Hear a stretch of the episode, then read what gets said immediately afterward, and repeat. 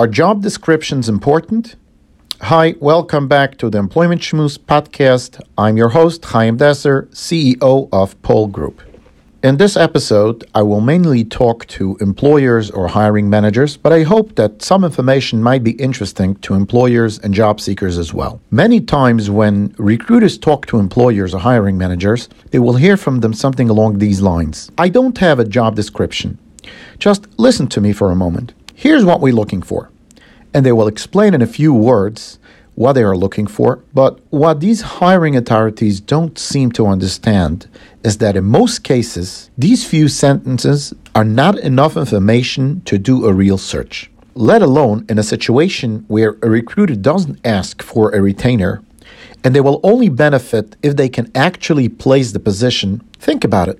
Why would the recruiter invest in searching in the dark when they don't know more specifics about the job? They will rather focus on trying to place jobs that have much more clarity, with more chances they can make a placement and get their R O I for their time. Now, as a hiring manager, you expect that a professional or experienced candidate should have a resume. You understand that the resume makes your hiring process easier. It gives you a much better understanding of the candidate's experience, and only then, after reading the resume, will you make your decision if you should invest the time interviewing them or not, correct? And that's basically the reason why a resume is designated for.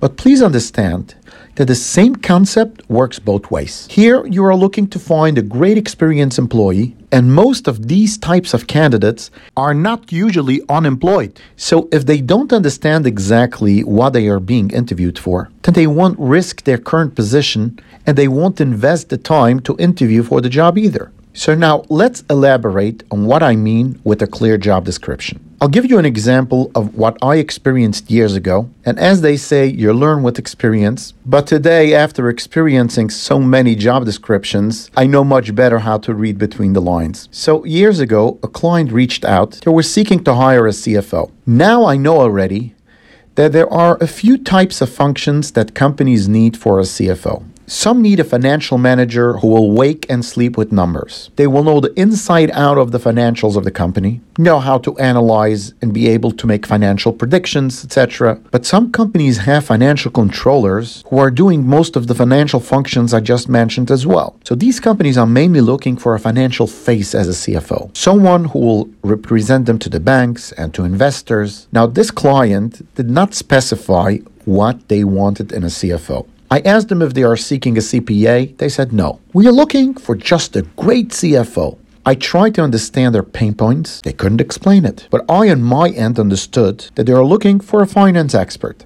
It took us quite a few shots. We interviewed countless of candidates, invested so much of our time. We sent down a couple of great candidates, and after a few unsatisfying interviews on our client's end, we finally got what they wanted. It was not necessarily the numbers guy they were after. They needed a financial face, someone who knew the financial language and knew how to present them to investors. I think the correct wording would be that they were looking for character than actual finance skills.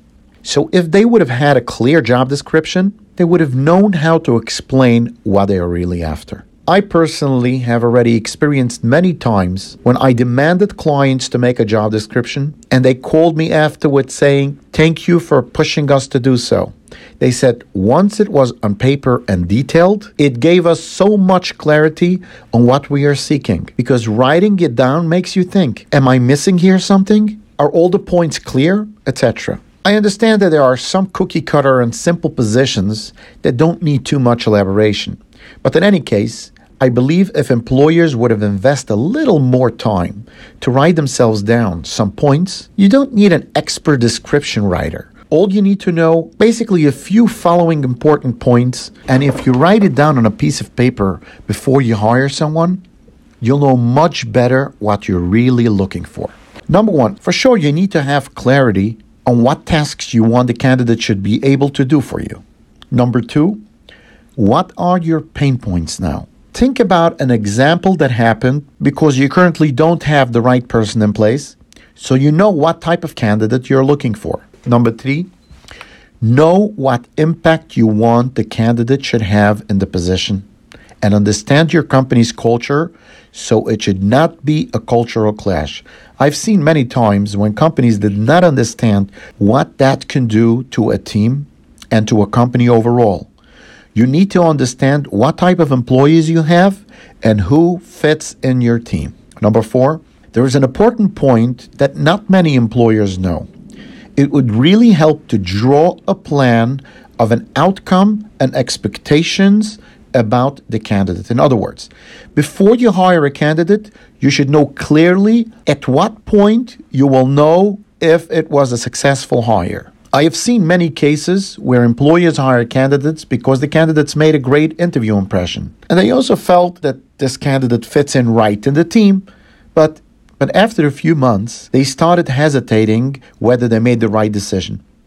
But they couldn't gauge it because they never drew the line of expectations. So they kept on dragging it for another year, and the job wasn't done right. The candidate didn't grow either, and turned out it was to no one's benefit dragging out an imperfect fit for your company. Now, obviously, the main thing that you need from employees are the core responsibilities, which should actually be number one on the list, but this is self-understood.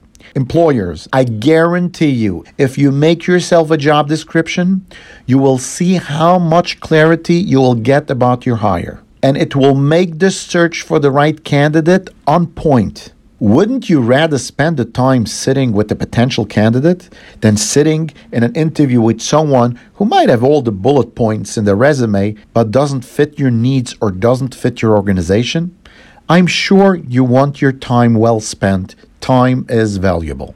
And I believe I don't have to elaborate on the fact that it's not convenient. And most of the time, it's very hard to fire an employee who just does a mediocre job. They do the work, they punch the card, but you know what I mean. It's not what you are aiming for. And most of the time, this is an outcome of not being really prepared before hiring. You didn't really know what to expect from the employee in that position. It was basically a test drive, and now you have a hard time with it. So isn't it better to prepare yourself? That's why I always suggest to hiring managers to do themselves a favor and make a clear job description. I promise you won't regret it. And now let's go to a job advertisement. An e-commerce company located in the tri-state area is currently looking for a director to manage a team of buyers of private label. The candidate should understand private label products and understand Amazon as well and other marketplaces. This is a senior position with a compensation anywhere between two hundred thousand dollars to three hundred thousand dollars. The company has multiple brands and they need someone with vast knowledge in dealing with multiple private label brands selling on online marketplace platforms. Please send your resume to info at poll group dot com. That's I N F O at P O E L G R O U P dot com. Wishing you all continued success in whatever you do. Have a wonderful day.